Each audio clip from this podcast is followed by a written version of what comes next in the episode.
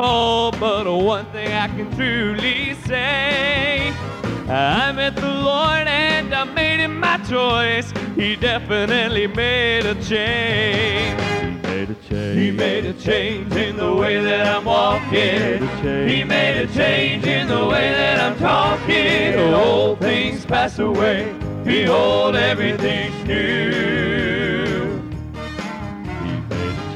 Made a change in the life that I'm living. I'm a born again, set free, and finally forgiven. If he can make a change in me, he can make a change in you. Now, I've seen some old friends shaking their heads cause they never thought they'd see the day when a sinner like me would praise the Lord or would bow my head to pray. Well, I'm not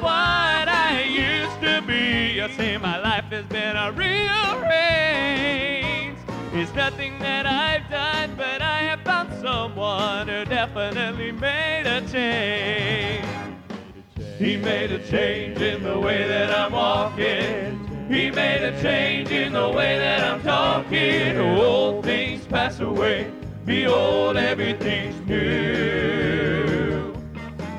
He made a change. He made a change in the life that I'm living. I'm a born again, set free, and finally forgiven. If he can make a change in me, he can make a change in you. He made a change in the way that I'm walking. He made a change in the way that I'm talking. The Old things pass away. Behold, everything's new. He made a change in the life that I'm living. I'm born again, set free, finally forgiven. If he can make a change in me, he can make a change in you. He made a change. He made a change in the way that I'm walking. He made a change in the way that I'm talking. Old oh.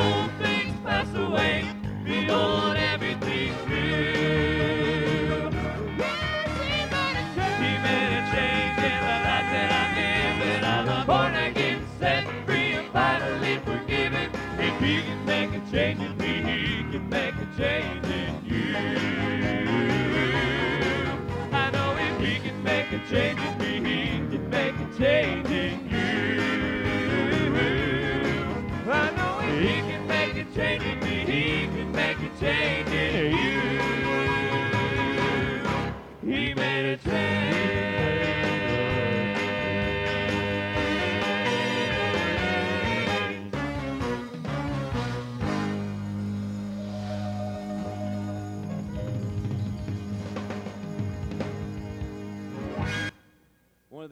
Tim's going to hit that high note and he's just going to explode. It's going to be like head just going to go in. I'm glad he made a change. Let's all stand. Let's have all the men that will come and let's just gather around the altar. Take this service to the Lord. Let's look to the Lord. Ask the Lord to give us a fresh touch of His Spirit tonight and move in our hearts and pray that the Lord will use the service. Our Father, tonight we come to you, and I want to thank you for that day when you made a change in my life. And I know, Lord, there are many in this room tonight that rejoice that you made a change in them. Father, I pray tonight you'd make a change in someone in this service. If somebody here not saved, I pray they'll be saved. And the power of the Spirit of the Lord draw them to Jesus Christ. I touch this service, open our hearts up to all that you have for us. And I pray you'll just draw us closer and stir us as a church about what you want to do for us. And we'll bless you and thank you for it in Jesus' name. Amen. Amen. Let's all get us a songbook. Turn to page number 463. 463, when the roll is called up yonder. 463.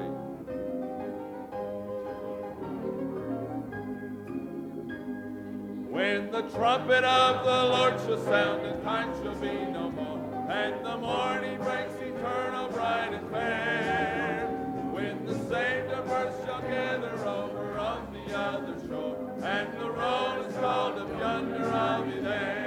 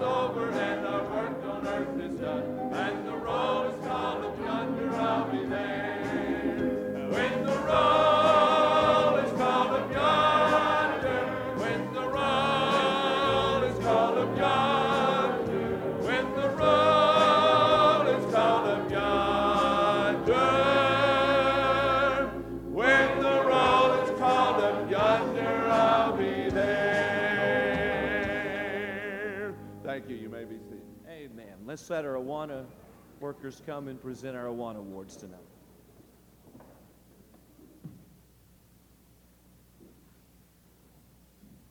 I just think we got a couple tonight, looks like, but I did want to give a uh, praise report. Uh, last week I'd mentioned to you that we've uh, started uh, renting a third van and uh, that we had some needs there. And I, do, I want to report tonight that uh, the need for that uh, van rental for the rest of the year has been met. Someone has come forward and given us the money to provide that, and there's so many of you, the classes that support us, and different people that have supported Awana throughout the years and throughout this year. A lot of times you may wonder, well, I'm giving the money, but I'm not sure what it does. And we want you to know that it is appreciated and is used for God's glory. There's a lot of clubbers that come that can't afford to buy uniforms, that can't afford to buy books, and clubbers that come and say, I don't even have a Bible.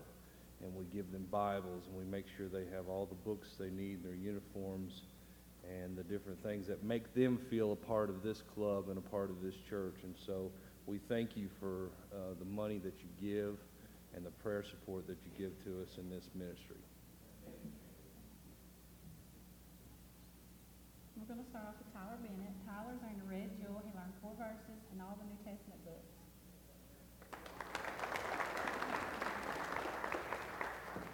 Next is Alex Patterson. He's earned a red jewel and a green jewel. Gave his only begotten Son, that whosoever believeth in him should not perish, but have everlasting life.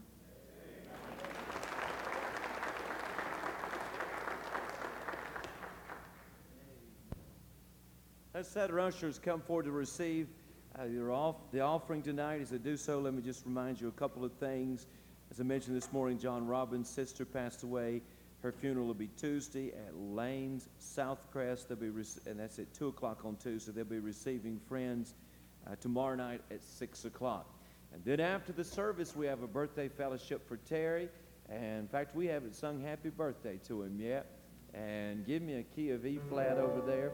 Let's sing it for Terry. Terry's doing list. I know sometimes I have to hesitate, be hesitant about what to say because I know I'm a little precious. But He's doing as, as good a job and the best job anybody we've ever had in the youth department. We thank the Lord for him. Amen. But let's sing happy birthday to Terry. Everybody join in and make him feel like you wish him happy birthday anyway. Amen. Happy birthday to you. Happy birthday to you. Happy birthday. God bless you. Amen. Happy birthday to. Let's give Terry a good hand. We appreciate what he's doing. His birthday was Tuesday, April the 3rd, and 4th, Wednesday, April. After the grandkids come along, you don't care what happened to the kids when they were born. All that matters is the grandkids, amen. Ask me about Tanner and Tyler, and I can tell you all the details. But uh, after the service, have a fellowship for him, and you want to go next door and, and uh, take a card and a gift to him, and I know the Lord will bless you for it. Let's pray. Father, bless the offering now. Continue to move in this service. In the name of Jesus, we ask these things. Amen.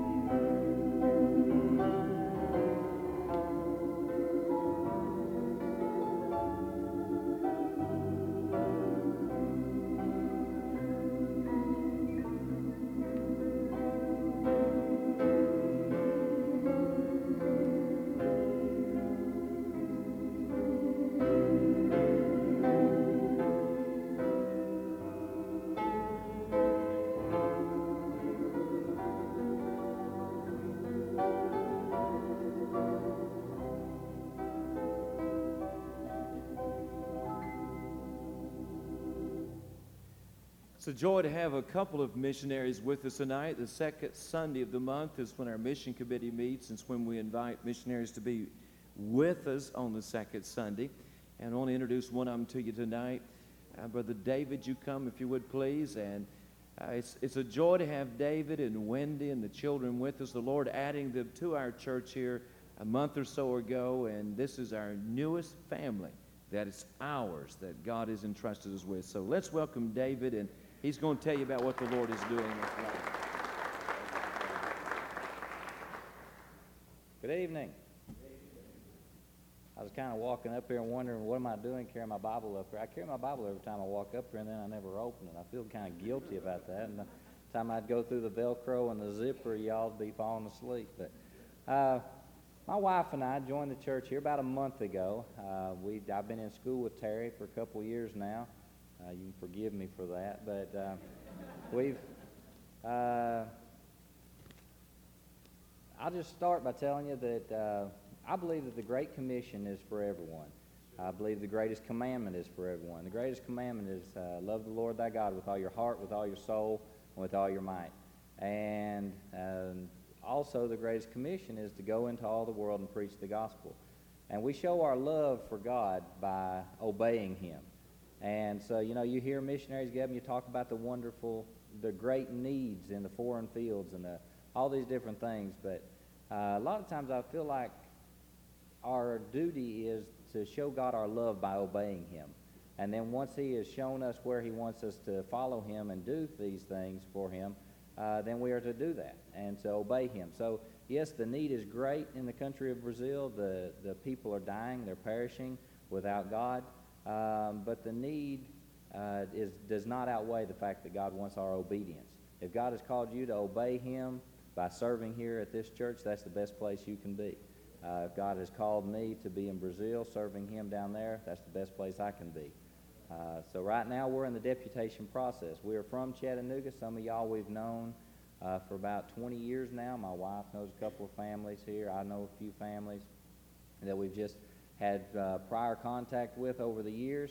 Some of y'all we don't know yet. We've been coming here for a couple of months, and we've we've gotten to know a little bit of about a few people, but we hope that we'll get to know y'all better. Some of y'all are probably wondering what in the world is with these people. They show up for a week and then they're gone for three. Uh, we've started deputation in January of this year, and so when we're not here, we're in church somewhere else. Uh, a lot of times we'd much rather be here by the time we've left them churches, but uh, that's the way the, the deputation process goes. Uh, I've heard them talk about it for well, about two months now. Every time you get up here, they say temple's a special place. And we're beginning to, to realize that. The more we're here and then gone, it's nice to be able to come back. Uh, we haven't really settled down in a spot yet, and y'all forgive us for that. But as the Lord allows us the opportunity to be affiliated with different ones of you, then we'll take that with honor and uh, we'll enjoy that. Uh, like I said, we are from Chattanooga. I'll give you the who, what, where, when, and then I'll quit and sit down. We're from Chattanooga and we're going to an area in Brazil called Cuiabá. We're going to be looking at leaving in two years from this past January, assuming that the Lord brings the uh, funds together for that. Uh, we'll be in a camp ministry down there. We're going to be working in an area uh, that of a city about 700,000 people. It's Cuiabá. And the Doolittles are some missionary friends of ours, been there about 32, 33 years, have started six or seven churches, and we'll be running the camp that all these churches cooperatively use. And then we use it for discipleship programs. We also use it for evangelism. We can, it's summertime year round down there, so we can have camp anytime. Right now, they're trying to maintain about one a month, but uh, we're praying that the Lord will open that up to where we can have one every two weeks and then retreats throughout the year as, as those things come available. Uh, why are we going? Again, it's to obey the Lord. Uh, yes, we are going because we believe that's where the Lord has directed us. We've been to this work three times now. I was there the summer of 1990. Somebody had this wise idea that absence makes the heart grow fonder. And you're talking about getting married, you ought to, you know, make sure. So I went to Brazil for the summer. I'll be honest, it was miserable. Uh, we came back and got married, and summer of 94, we were able to be down there for six months. and work in the camp and around it, and the Lord opened our eyes to the work there. Since then, we've been back. We have three kids, and to put any rumors to rest, we do have a fourth one on the way in September. We're praying for a boy, so that can we can balance things out there. Uh, and we were able to go back down there the summer of '99, take some teenagers from our youth department down there, and God got to working on us. We were hoping He'd work on them, but He got to working on us, and said, "This is where I want y'all." And so that's our our vision, that's our goal, and we appreciate y'all uh, taking us in.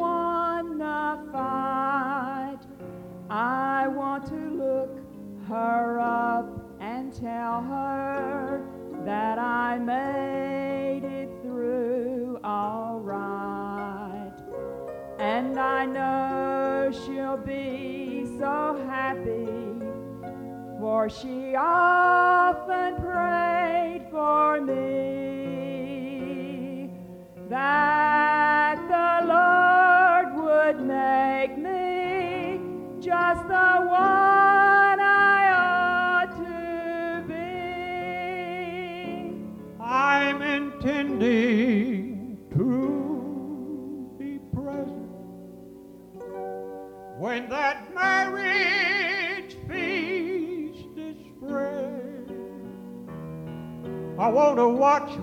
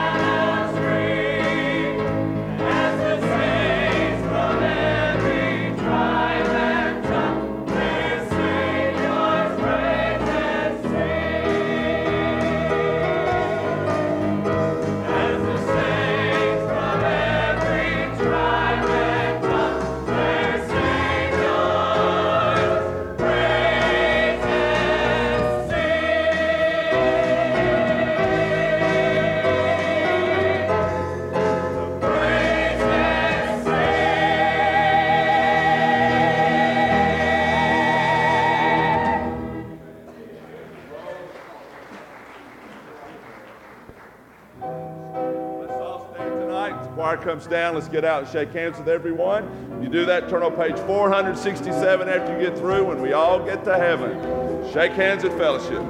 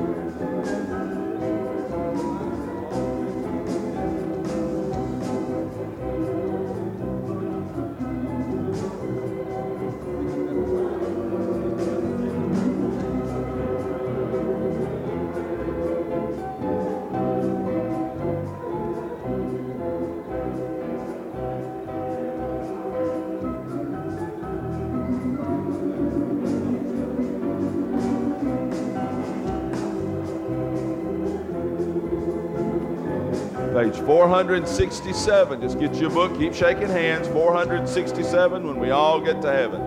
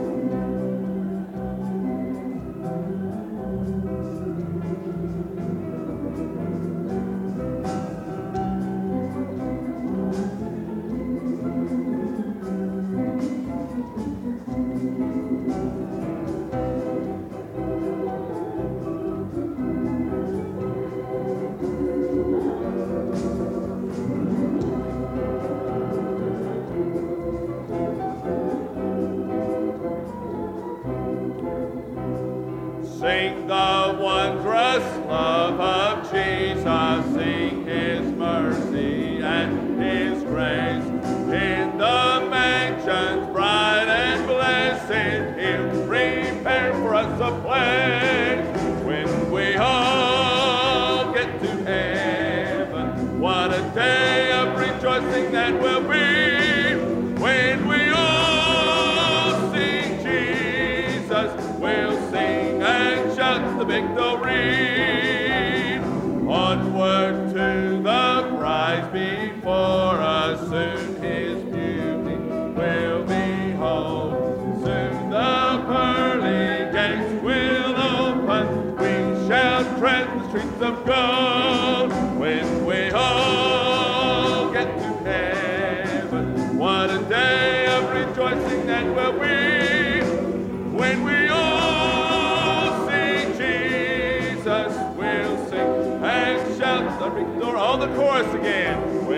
all get to heaven, what a day of rejoicing that will be when we all see Jesus. We'll sing and shout the victory.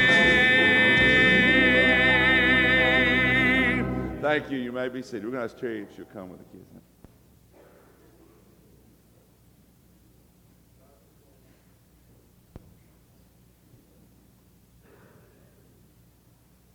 What a joy it is to sing about the day that we all get to be in heaven, all the troubles behind us, and just to be with Jesus our Lord.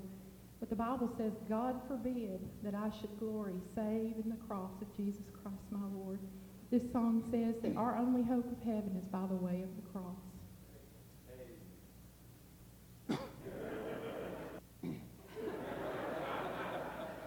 Oh,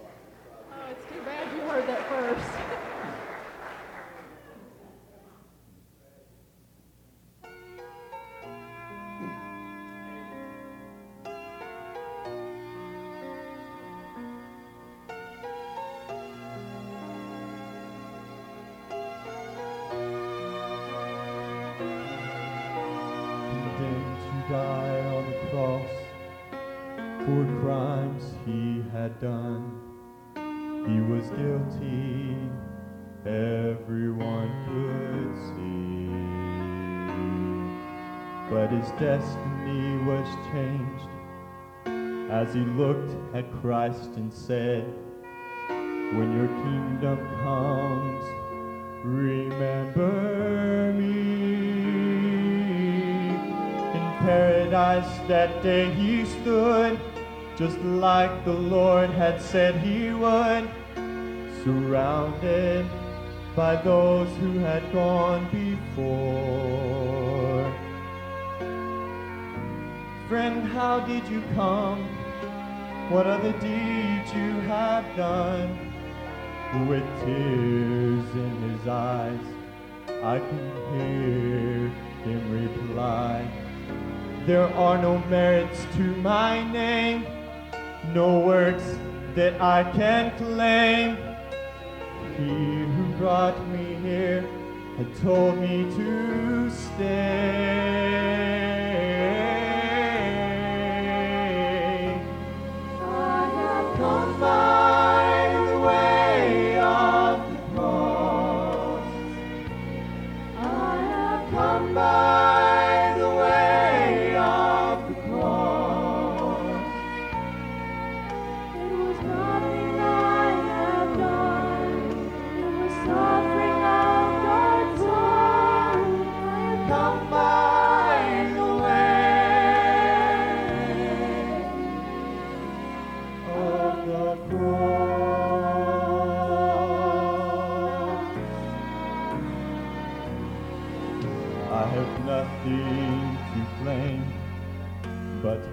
Guilt and my shame, hopelessly lost, I could not find my way. Till his glorious light of love shone down on me. His mercy washed all my sin away. And what he did for me that day price I know he paid. By his grace, I too can say, forever say, I am come by the way of the cross. I have come by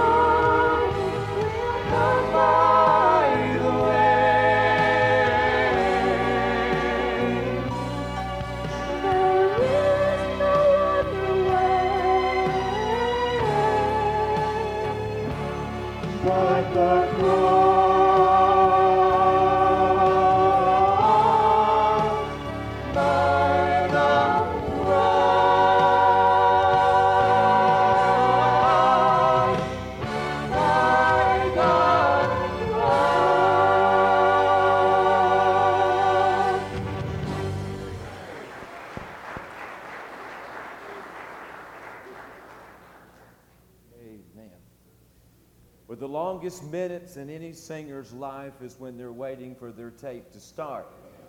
But I'll tell you who the pressure's on. It's the sound man. He's, I guess, you know, you just can't find the right button. It don't work. And you're thinking, 300 people's looking at me and thinking about me, and the pressure builds and builds and builds. And also, if you happen to say anything, we'll put you up there and let you run it for a while. Amen. That'll break you.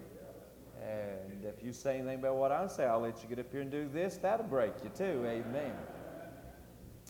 I want to do something a little bit different tonight, and uh, I've been thinking about uh, doing this for, for some time. I'm not going to preach tonight, and I know what you're saying. Praise God and amen.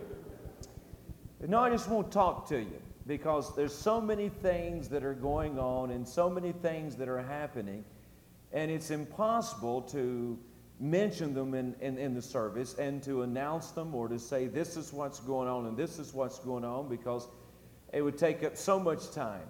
And so, what I want to really do, about once a year, I've always taken uh, Wednesday night or something, sometimes a Sunday night, and share with you my vision, where I feel like the Lord wants us to go over the next 12 months, and my vision for the church. And I want to kind of do that a little bit tonight, but more so just to uh, just take a few moments and really just to let you know what we're thinking, where we are going, what I believe God is doing, where I believe God is leading us, and uh, where we are at as a church. Now, as you know, we got uh, three Super Sundays. Let me just say this, and then I'm going to have you turn to a couple of places in the Scripture. We are going to read the Word of God tonight. But uh, we have three Super Sundays, which began with Revival Sunday and had a great day. and a great revival. One of the best meetings that I think of ever, we've ever had here. God just really blessed the meeting a few weeks ago. Great day, right at 600 here on Sunday. And uh, that was our revival Sunday. Next Sunday is Resurrection Sunday. It's the second of three Super Sundays. Now, I've said this before, but we'll say it to you again. What these Sundays are all about is to take advantage of certain Sundays to try to get our family and loved ones and friends in church. And that's what we're in the, in the business about, trying to get people in church. Am I not right? Say amen. And many of you, you get up and say, Pray for my family, pray for my loved ones, pray for my neighbors, and whatever. We're trying to do some things this year to provide an incentive for you and for the ones you're trying to get. You do not have a better opportunity in all of this year to get folks in church than you do next Sunday. You can, I've said this, but I got saved on Easter Sunday. That's why I talk so much about Easter Sunday. I didn't go to church, but all the family went to church on Easter, like most families do. Your children that normally wouldn't go any other time in the year, they'll come on Easter, and that may be the only Sunday you'll get them to come. Maybe Mother's Day. But Easter Sunday is just a day when people go to church. People that normally don't go to church, they'll go to church on Easter. So we're having one of our Super Sundays on Easter to make it easier for you to get your family and your friends in. So I'm going to tell you something. If you want to try to get your family in church, this week is the best opportunity you've got the rest of this year to get them in. You'll have a better chance of getting them here next Sunday than you will any other Sunday the rest of this year. Don't miss this opportunity. This is a God given opportunity. Don't miss it. And to invite friends and to uh, get your family and friends and different people to come to church, uh, this is the best Sunday in the year for you to be able to do it. So I want you throughout this week now, again, these whole Sundays is not just about having a big day, it's about getting people in church. Getting people in church. And so this coming week, I want you to call your friends and call your families and tell them it's Resurrection Sunday at Temple, our su- a Super Sunday, and we want you to, I want you to come and be my guest or to be my visitor. I'm going to call folks. I'm going to visit folks. I'm going to write folks this week because I know that this is the best opportunity I have in all 365 days, 2001, to get people in church. Don't miss it. Don't miss this week. This is your great opportunity. And here's the prayer is that some of those folks that maybe you wouldn't get any other Sunday, you get them Sunday, the Holy Ghost to get a hold of them just like you did my heart 29 years ago. Amen? I said 28 this morning, but again, I'm over 40, so I got an excuse for getting it wrong. 29 years ago. And 29 years ago. And that's, that's what we're praying for. Amen? So don't miss it. Don't miss the opportunity that you have this coming Sunday uh, to get folks in church. I don't say that. Also, let me encourage you to do something for us. One of the things that I think, and I'm going to put, touch upon in just a moment, that is going to be a key to where we go in the days to come, have a whole lot to do with our selflessness and our being able to give up for the benefit of someone else, and our willingness to sacrifice for the benefit of others. And we as a member being willing to give up a little of our privileges in order to attract the visitor. Now, I noticed, I didn't realize the need that we have in parking until our first Super Sunday. And we had nearly 600 here in church, and the place, we, we didn't have any parking. I stood and watched people driving in and around and circling through our lots, trying to find a place to park. I assure you, we're working on that. We are working on settling that problem. But next Sunday will be probably the biggest day we'll have in this year unless revival comes and it'll just be just a, a small portion of what will go on. Say amen right there. But next Sunday will be a great day. How many of you are planning on bringing somebody with you next Sunday? Will you raise your hand? All right. The rest of you, when I give the invitation, the moment you can come then. All right. But uh, this one I need you to do. Let me encourage all of our members next week, if you will, to park the furthest parts away. Will you do that? And uh, to park the furthest parts away because we'll have more visitors next Sunday than any other Sunday. And when you come in, I know what you want to do. You want to be right in the front door. And I know what you want to do. You want to be right, it's your parking place. I know it's your parking place, just like it's your pew and just like it's your seat. I know that, I understand that, and God will forgive me for messing your life up when I get to heaven. I know that, so I just you just bear with me, and I know it's your parking space. But one of the things we want to do here is we want to get people. And then what we're here for is to reach people.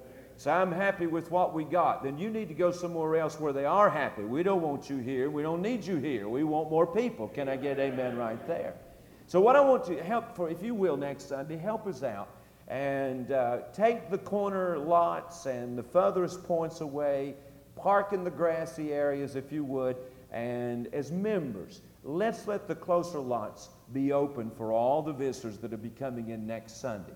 If you'll help me do that, appreciate it. And we need it because we're going to be out of space, I know, next Sunday. So we need to park everywhere we can. I'm going to pull off and, and somewhere, uh, I don't know where I'm going to park. I may just, may walk, praise God. I may walk to church next Sunday. But I want seriously help us because it is a problem. I saw it. You folks that are coming in, and many of our visitors coming in, they're having to find, having difficulty finding parking. And uh, these are good problems. I thank God we've got them. Amen. And uh, we're going to set, uh, solve them, but until then, uh, we want to, as a church, uh, we want to realize look, the new people coming in is the key to where we go in the days to come. And uh, we want folks when they come here. I've been told this time and time again. I have found Temple Baptist to be the friendliest place I've ever been in, and that's the way we want it to be. God forbid it ever should be any other way. And so let's park out and just and use. And if you don't mind, some of you parking on the grass and things like that next Sunday, it'll free up a lot of spots. And believe me, we will need them. Another thing I want you to be praying about, and then I'm going to get into the few things I want to talk to you about, is coming up, and that is about the new construction and the chest of Joash. And you see all these things, if I took all this time in, in the services and whatever there, it would just stretch the services out, and I'm long winded enough as it is. And uh, so I, I, just wanted to do this, and, and I'll talk to you about why I'm talking about all these. But coming up, there is going to be a slight alteration in our original plans for building. What we wanted to do, and of course, the main one of the, one of the priorities was to redo all of the preschool. And because uh, nurseries, there, there's, there's certain things that church growth seminars and specialists tell you today that are absolutely critical to church growth. One is parking, and that, as I said, we're working on. And the other, and another one is our daycare, not daycare, but our uh, nurseries and our child care, I should say. And uh, so that is a priority to us, and we are doing that.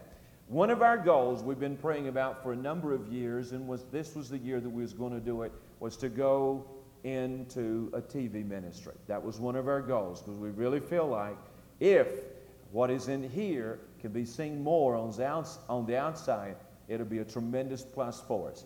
And this was the year that we wanted to do this, the year I've been praying for to do it. But we put it off for one year because we felt like there were certain areas that we needed to work on this year and to get ready for it. Because if we bring people in and we can't keep them, then we're defeating the purpose. And so we felt like our nurseries and our preschool area was an area, area that critically needed to be worked on because they have so many young couples and, and babies and so forth like that. And so they're coming in, and we have a large number here. And uh, I know the nurseries and the right kind of nursery facilities is very important to us. It is to the new ones coming in. So that is what a priority to us. And we're going to be redoing all of that. And I'll be meeting with the uh, architects and uh, so forth tomorrow. And uh, I think just a matter of weeks now, just a few weeks, we're going to be starting on that. And so all new nursery facilities, every uh, we've got a theme we're going to run through it this year called no, not this year, but it's a theme that we're going to build it around. All the preschools going to be called Noah's Ark, and we're going to have Noah's little cribbies and Noah's little crawlers and Noah's little toddlers and different things like that. And everything's going to be built around that theme. Every room's going to be equipped with sinks and all that. It's going to be first class, second to none. We're doing all of that, and we'll be starting in a matter of weeks. And uh, drawings are being done now if they're all, not already completed. Permits are being got. The other thing that we wanted to do in it, which was part of foreseeing the future, was uh, to change the way we move people through our facilities. And it's, here's the majority of the people, 75 to 80% of our people will be back in the educational facilities on Sunday morning. We move them in this auditorium, and we're bottlenecked through these doors, or you have to come outside under the awning and through. The awning help that we added this year. But one of the things we want to do was to create a new flow of traffic, and was going to also create dressing rooms in our nursery. If you have been saved here and been baptized over the past year, I know you're going to be the first ones to give a gift uh, for the renovation of the dressing rooms in our baptistry. They're dangerous. It's, it's, it's, it's, a wonder we hadn't had somebody killed trying to get to Jesus through the baptistry. I mean, it's a wonder. It's, it's terrible. It's a wonder somebody hadn't rolled off the steps and broke their neck. Or it's a wonder we hadn't lost somebody up there. On the women's side, it's a wonder somebody hadn't been shot. Half of our sound equipment is up there and whatever. So we got to enlarge that. And so that was part of the plans to build in the alley here and to provide more restrooms and also to provide dressing room facilities for our baptistry. But we ran into a problem with our beloved city, and so they will not let us build in the alley due to some gas lines. And so we thought everything had been closed. We'd been told everything had been closed, but we discovered there are gas lines there, and the only way that we can build is to reroute uh, basically this whole block. So we didn't feel like that was the thing to do. And uh, because we got other plans for the other portion of the block we're praying for, say amen right there.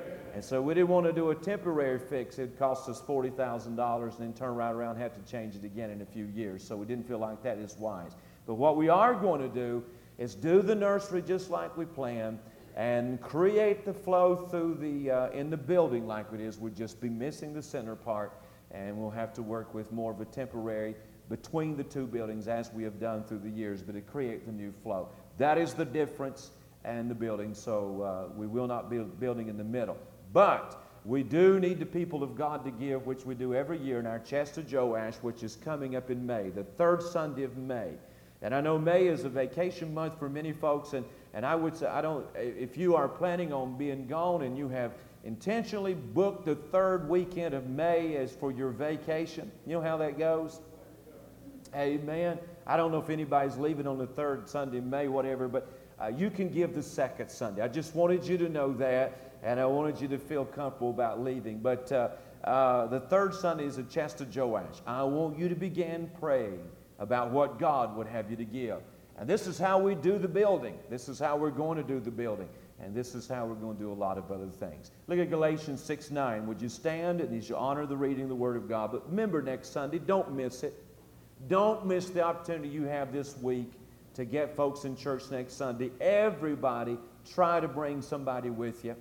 Be praying now about your giving now coming up in May for the project we're going to.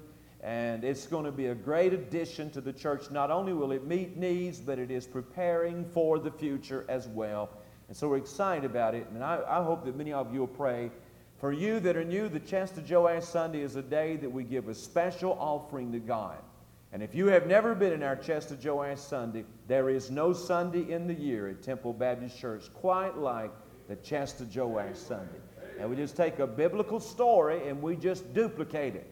And some of the most glorious days we've ever had is the chest of Joash. But uh, I want you to pray about a very, very special gift. Look in Galatians 6 and verse 9. I'm not using the screen tonight because I'm just going to talk to you. Verse 9. The Bible said, Let us not be weary in well doing, for in due season we shall reap if we faint not. Now, here's a promise that God gave us. And this is a promise that I claimed in January two years ago. I'll be here 15 years, three years ago, 15 years, I'll be 15 years in August. And only one time in 15 years did I seriously consider leaving. And the only reason I considered it leaving was not that I was unhappy here, but such a tremendous opportunity opened up. And I reasoned in myself it was, it was such a tremendous opportunity that it had to be of God. If something, that kind of church and that size of church would be interested in me, it had to be God. But I really got searching my heart, and God says, No, you're where I want you to be. And so I claim Galatians 6 verse 9, or verse 9 then, that became a promise to which I have claimed. And this is which a claim in which I believe we're seeing God do. But verse 9, he said, Don't get weary. Don't get discouraged. Don't lose heart. For in due season we shall reap. That's a promise that God will give us a harvest. I want you to look at 1 Corinthians 3 and verse 6. 1 Corinthians chapter 3 and verse 6. I love this verse. This verse got a hold of my heart when we went through Corinthians a couple of years ago. 1 Corinthians chapter 3 and verse 6. 1 Corinthians 3 6. Look at this. Paul said, I have planted, Apollos watered. Here's what I love. But God gave the increase. Do you remember when we went through Corinthians, we focused upon the word gave, and the word gave there is a word simply descriptive of a gift? Paul said, I planted. Paul said, Apollos did the watering. But the increase we've had is a gift that God gave us. He said, We worked for Him, we did what we're supposed to do. And He said, And God honored us, and He gave us an increase. He gave us this wonderful gift. You see, church growth, I want you to understand something. More than anything in the world, it's a gift from God. It's something God gives us. Thank you. may be seated. Father, in Jesus' name, I thank you for what you're doing at Temple Baptist Church and for about the next 10 minutes. Lord, work in our hearts as a congregation. Help us to see the mind of God for this place. Help us to see the direction of God for this place. In Jesus' name, amen. I don't know about you, but I rejoice in what's going on around here. There's been a lot of good things happen through the years. A lot of wonderful things happened through the years, but I think every one of you would admit to me and would agree with me tonight. There's something different about what's going on right now. Would you not agree with me? We've had great services, we've had great years, and been wonderful times, but there's something different about right now. There's a spirit about right now that we've never had before. And there's a feeling in the air we've never known before. There is just something special about what's going on. There's something unique about what's going on. And I rejoice at what's happening. I rejoice at what God's doing. I am humbled by what God is doing. I told Brother Hurt the last thing that we talked about is he left on Wednesday night. We stood in the back door and I we talked for just a moment and he said and he was talking to me and sharing with me how his heart had been blessed and how God had stirred him. And I said to him, I said, Brother Hurt, I don't know how to explain it, but my heart is humbled at this particular point. I don't know how to put it in words. I said, just Brother Hurt, would you just pray for me? Because I am brought before God. As I think about what He's doing and what He's bringing to pass, I am humbled by the fact that I believe that promises we have claimed, we're on the verge of seeing fulfilling things that God has told me and things that God has said. We're being brought to the threshold. I've talked about them for years. I have told you about them for years. But I sense, as I have never sensed before, that we're right on the verge of what He's about to do. I am stirred by what God is doing. I am made sensitive by what God is doing. And I am confident about what God is doing in these days. I don't know about, maybe it's me. Maybe I feel something you don't feel. Maybe I see something you don't see. But I'll tell you, it's hard to contain myself when I think about what He's doing and what I see He's doing. And I know that you are. I just want to say there's just something unique about this particular period of time. And I think you've sensed it. Some that have left and come back, they sense it. And others that are coming in, they sense it. You that have been here for years, you sense it. There's just something different about this particular time. Great times, blessed times. What's going on around here? What is going on around Temple Baptist Church? Well, let me just say this people are growing spiritually. And I'm seeing people grow spiritually, people that have never really been involved in the work of God, save, love God, but they're getting involved, and I'm seeing them blossom into mature believers. Now the will of God is becoming something important to them. I am seeing them just open up and bloom out as a flower in the early morning sun, just growing in grace. People are winning others to the Lord. There are people sitting here tonight that had never been on visitation in their life, but yet in the past couple of years or the past two or three semesters in faith and different things, they've not only gone on visitation, but they've actually had the privilege of winning somebody to Jesus Christ. People are growing spiritually. People are winning others to the Lord. People are excited about being saved.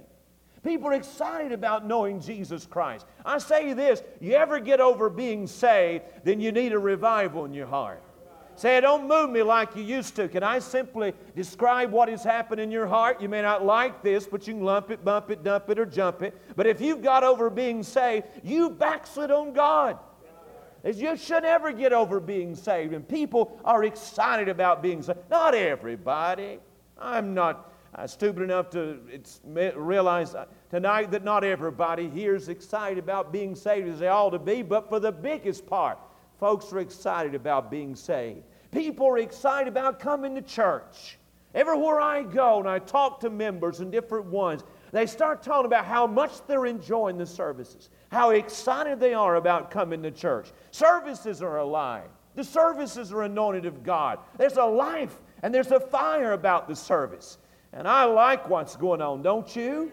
So I'm, I'm not comfortable around it. Listen, listen I'm, if you think I'm going to put the brakes on what's happening, then you're fool.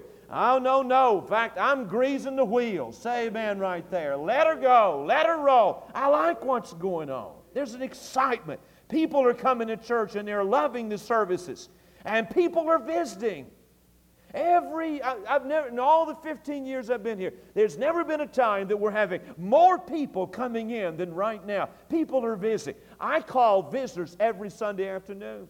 I take the visitors' cards that come in here. I go home on Sunday afternoon and I call every visitor in town, out of town. Left a message on answer machine in Iowa today of someone that was here. But I call visitors and never before have I seen the response or getting the response I'm getting from visitors? They're saying to me, Brother Ken, I love the services there. I'll be back tonight. Or, Brother Ken, we're ever back in town. I'm going to come back by there. We have people that are visiting, and the response is being great. There's things going on here. You say, Well, I didn't know that. That's why you need to get in on what's going on. Say amen. But why is it happening? Why is it happening? I believe there's that nothing ever happens without a cause. And I believe there's reasons why it's I believe one, people are praying. A couple years ago, we started the upper room. There's not a lot of fanfare about a prayer ministry. There's not a lot of fanfare about somebody spending 30 minutes or an hour in the room. Nobody ever knows you're back there. Nobody, uh, the only the person that follows you are those that are in there. They're about the only one. Nobody ever recognizes you in the service, and nobody ever knows that you were over here at 6 o'clock on Monday morning, or at 7 o'clock on a Tuesday evening, or at 3 o'clock on a Thursday or whatever. Nobody ever knows about that. But yet, there is a God in heaven that hears the prayers of his people. And every great movement of God, D.L. Moody said, can be traced to a kneeling figure. And John Wesley said, God does nothing but by prayer and everything by. I think one of the reasons we're reaping and seeing and being brought to where we are is people are praying. People are working. And all the years I've been here, people have never worked any more than they're working right now, largely due to our faith ministry and the faith program. Every week, every week, and it's a commitment on part. And I just want to encourage you to start getting ready because we are nine weeks. We've completed what, nine or ten this past Thursday? Uh, nine. This be 10th this coming Thursday. Ten weeks. Six more weeks to go in this particular semester. And then we'll be taking about a two month uh, break and then be starting back in our fourth semester in the fall. But 40 some people every Thursday night going out teams of three going out sharing the gospel. Somebody giving a Sunday school testimony, somebody giving an evangelistic testimony, and somebody sharing the gospel using the letters F A I T H and going out every week. And we're going out visiting people. People are working here like we've never worked before. People are giving. You're giving good. You're giving, and it's and our offerings are doing good. You're giving. And the reason we have things that we have is because of your giving. And you might look around all these things and realize that we that they couldn't have been made possible. One, if it were not for the Lord, but second of all, if it wasn't for the giving of the people of God. Kevin talked about asking for uh, uh, the money for the van and whatever, and he sent me an email and said, I hated to ask for money, and I sent him an email back and said, Don't hesitate to ask, mo- ask for money. I don't hesitate. Say amen right there. When I die, you can put on my tombstone Luke 16 34, and the beggar died. That'll be fine. You put that on my tombstone. But uh, we couldn't do what we do if it were not for the giving of the people of God. Give. And yet, uh, there are many that have never learned the blessing of giving to the Lord here and never learned the joy of giving to God. Give. You'll find it is a joy to give. But we're doing what we're doing and we're seeing what we're seeing because people are giving as they've never given before. People are hungry. They're wanting to see something, and they're hungry to see God bless. I say to you, this whole world is hungry. Churches are dying, and churches are dead, and churches are simply lifeless. Travel with me around the country some, and you'll come in the doors hollering, Thank God I'm back at Temple, amen. They're dying. But oh, listen to me. People are hungry and they're starving to go somewhere where something's going on. People are making commitments. That's why it's happening. Faith, for example, and I just one example, and there are many others, but that's a commitment. People are saying for 16 weeks they're committing their Thursday nights from 6 o'clock to about 6.45 to study and then it's 7 o'clock to go out and then be back at 8.15 for celebration time they're making that commitment for 16 weeks of their life and many of them not only make a commitment for 16 weeks to go through faith, but then once they go through, they make the commitment I'm coming back next semester. I'm going to train somebody how to be a witness for Jesus Christ. So, what started out 16 weeks has become 32 weeks for some, and so on and so on, like that. But uh, I'll tell you why I think it's happening. All of these things go into our prayers, our work, our giving, our hunger, our commitments. But I'll tell you what I think it is. God has given us a harvest. He is the one that giveth the increase. I've said to my wife, you could ask her after service, she's heard me say this hundred a year, uh, hundreds of times through the years. I have said, Our day is coming. Our day is coming. And I believe our day has come. And I believe that God has given us the harvest that we have claimed.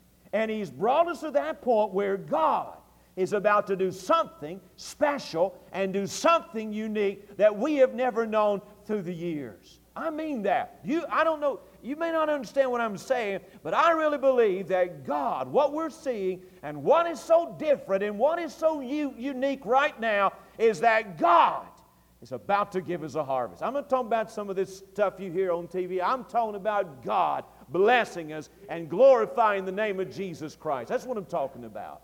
And I believe we're there. What, where, what, where are we at? Where are we at? What, why is it happening? What's going on? Where are we at as a church? You listen to me carefully. I believe we're at a place where we'll choose to either move to a new level or we'll miss our opportunity if we're not careful. We're at a unique place. We're at a wonderful opportunity. And we'll either miss it or we'll see it and we'll go forward. There's a lot of needs exist around Temple Baptist Church right now. A lot of needs. Building needs. It, it, it staggers my mind. A stand of, of all the needs that we have. How we're going to do it, I have no idea. But we have committed ourselves, we're going to do it. Because we, I'll tell you one thing, don't anybody, don't anybody. I hear deacons be run, run down everywhere I go. Deacons are thrown off on, deacons are put down, and whatever like that. But don't anybody come to me and say one negative word about our deacons. Because what I'll do, I'll give them permission to hang you from a hollow tree. Say amen right there. Because these fellas we got, listen, and what we've had through the years, have come and they have developed, God has developed in them a heart for God and a vision for the work of God. And God has united our hearts together. We feel as one, we think as one, we see as one. And we've tried, these men, they can tell you that when we go in the deacon's meeting, it's not a lot of garbage and foolish and whatever. We go in there and say, God, what do you want to do? Where are you going, Lord? Help us to get connected to what's going on. That's why a lot of churches fuss and fight. Deacons and preachers fight all the time because they're fussing over this. What color should the door be? Should we put this light bulb in here? Or should we do this? No, no, no. We don't worry about that kind of stuff. What we're worried about is what God's doing. And that's what we tried to find. And these men, they've got a vision where we're going. And they're giving you good leadership. Together, we're joining together, trying to lead this church forward what God is doing. And we, we talking and we're praying and we're searching and we're looking and all the avenues that we have. But we have needs and we know it and we're preparing for it and thinking about it and discussing and talking and trying to get ready for it. I think about here. You know, it's a standing rule in church growth that a church, when it reaches 80%, some say 70%, but when a church reaches 70% or 80% capacity, it'll stop growing it'll stop growing. When a church, for example, when a church auditorium, they say, is 80% full, then it'll stop growing. And when a educational facilities are 80% full, they'll stop growing. Because people are not going to come in, have to fuss, or have to, not fuss, but have to find a seat. They may have to fuss if they try to get your seat. You know how that goes. Say amen. But, uh, people not going to do it. Same thing about parking. People, when they have to look and look and look for parking, they'll drive in and they'll drive off and they'll go down the road where they don't have to look for parking. But that's a standing rule in church growth that when you feel 80, when you're 80% full, you'll stop growing. I think about it, I don't know what the exact figures are, but I think, uh, I don't think I'm exaggerating this, but on a given Sunday morning, and t- tonight is one of the lowest crowds we've had in a number of weeks. This is uh, school break and whatever, Sunday morning this morning. We had a great crowd this morning, but it's down a little bit what normally is. But I looked at this morning, and I think you would all agree when we were just about 85, 90% full this morning. And on a given day, Sunday before last, we were at least 95% full. And there's Sundays, and I expect to see 100% full this coming Sunday. So we realize we're at a place where we are going to say, are we going to stay where we are or are we going to go further for God? If we want to stay where we are, then we don't have to do anything. It will stay where it is.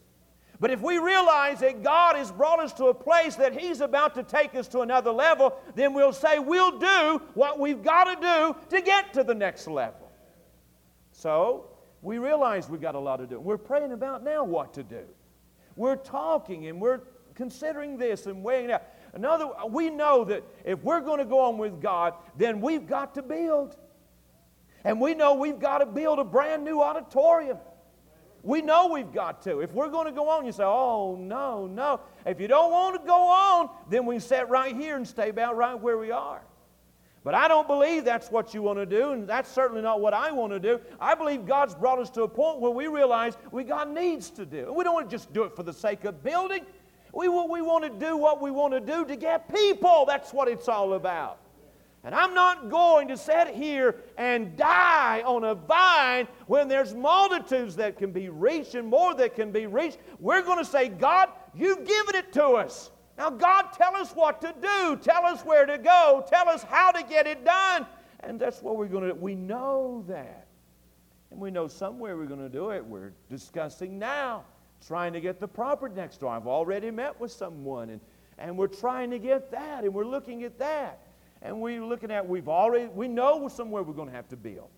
And what we're deciding now and, going to, and considering is if we get over there, we want to build over there. Do we want to build over here? We don't know what we want to do, but we do know we're going to do it. And we do know we're, we're not talking about tomorrow. We're looking down the road about four or five years because we know the next step. We've been trying to raise 40,000 and 200,000 and 100,000, stuff like this. We know we're looking down the road at two, two and a half million dollars. So, oh, Lord, amen. Amen. But I want you to understand something. Same God that gave us $140,000 this year, same God give us 2 million whenever we need it. And do it.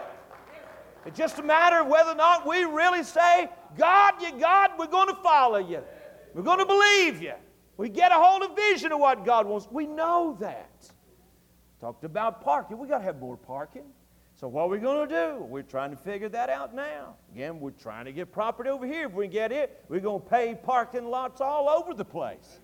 And if not, we'll bring a dozer in here and tear up the volleyball net and let you play on the parking lot over there. Say amen. We'll do something, but we're going to pave it.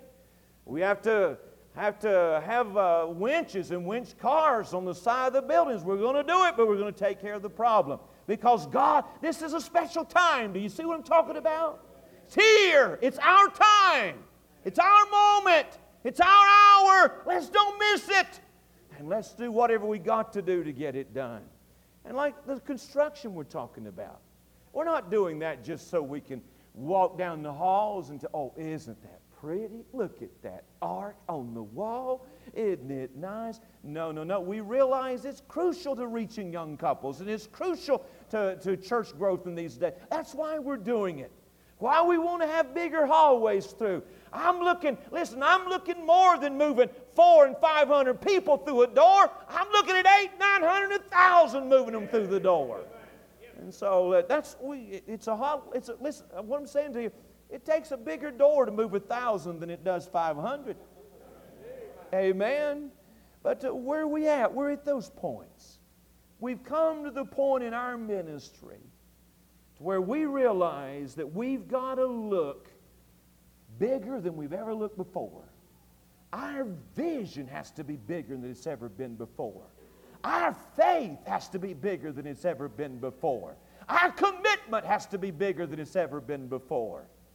And I tell you, I'll be honest with you, it scares me at times to know and see and feel where God has brought us at. But I'm asking God, like old Jabez, enlarge my borders.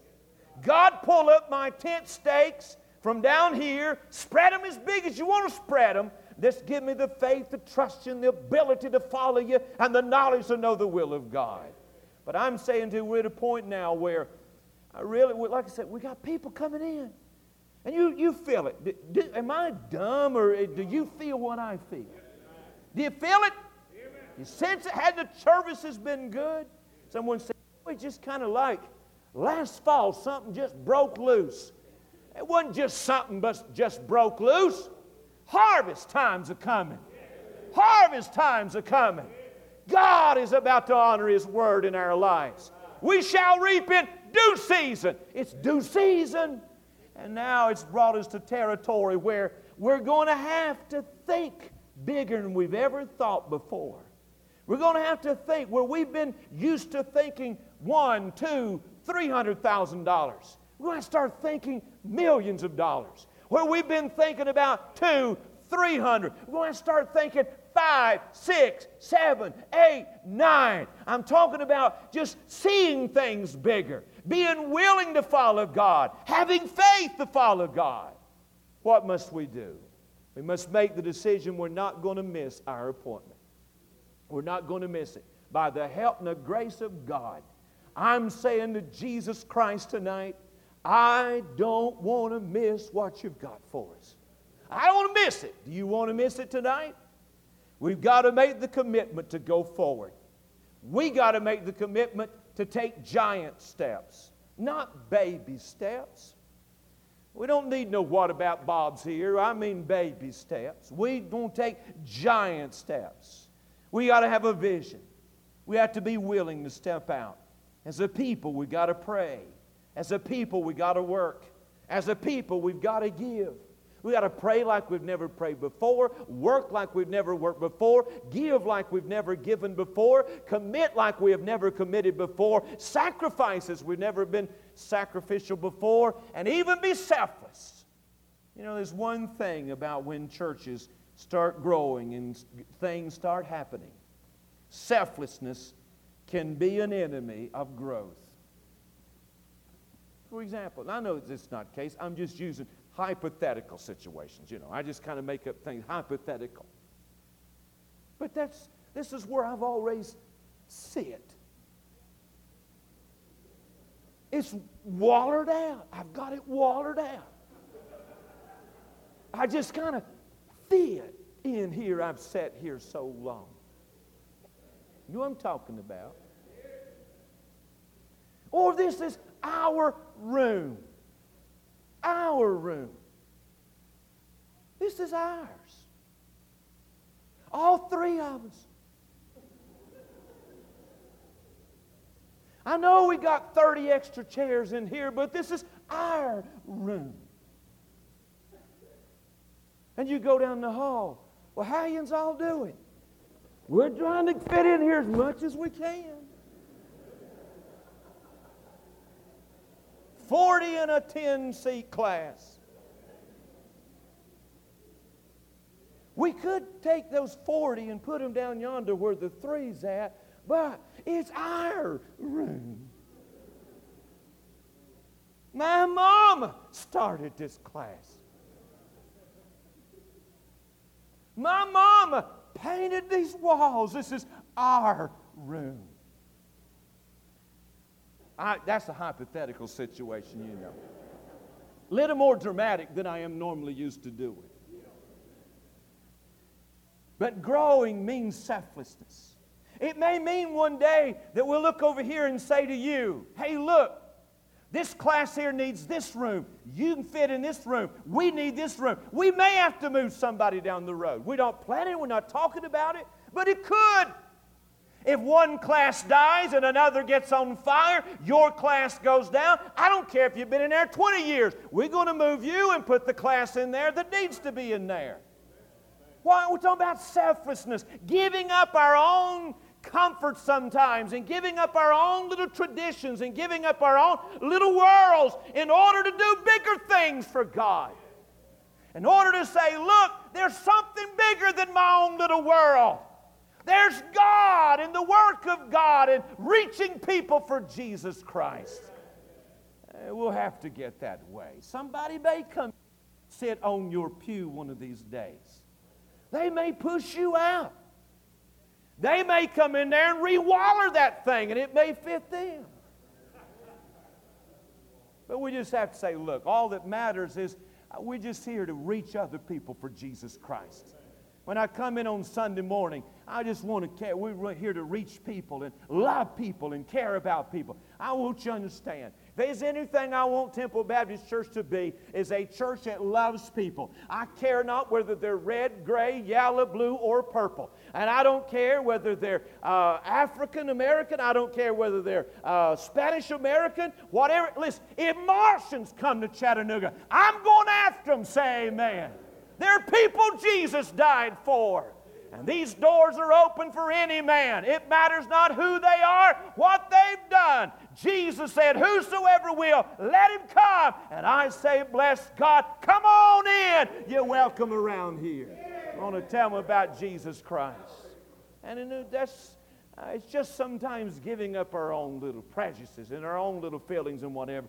Uh, it'll take a whole lot of that we know that here in a couple of weeks we got to practically move. We don't know how we're going to do it and where we're going to put everybody at. But when they start back here, we know we got to move everybody all around the country.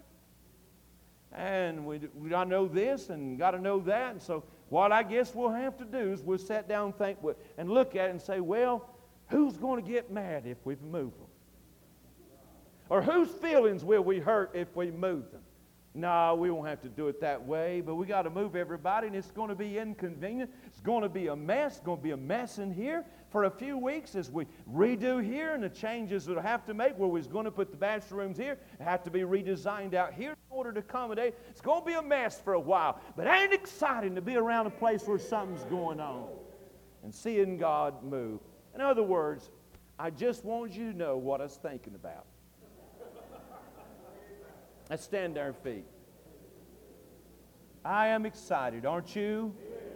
God is doing something for us. I, I know it. I sense it in my heart. And I'm ready. I'm ready. I've been ready for years. I'm ready. And I want you to catch the vision for it. All the things we're talking about needs. What we need you to do is help to pray, God will always lead us to know what to do. Can I ask you to do this? We're claiming this property next door. We don't know how we're going to get it. It's on a lease, tied up with a lease, and all the people on the lease have first options to buy. But we know that our God is able to give it to us. We got to have it. We got to have it. We got to have it. We got to have it. There's no way, so we're claiming it. Claiming it for God. Claiming it. We know whatever we do. We know somewhere down the road. Our goal is, we've already started talking. We talked about a new bit. Somewhere we know this. That we know we're very close to having to go to two services around here. We know that. And I hate two services. I hate the thought of it. But we what we have to. We're going to have to. And Sunday morning, we know we're going to have to. We're just putting it off as long as we can, but somewhere we're going to have to say, look, here's a law, and we've got to understand this law, and we've got to make the steps and the changes and commitments.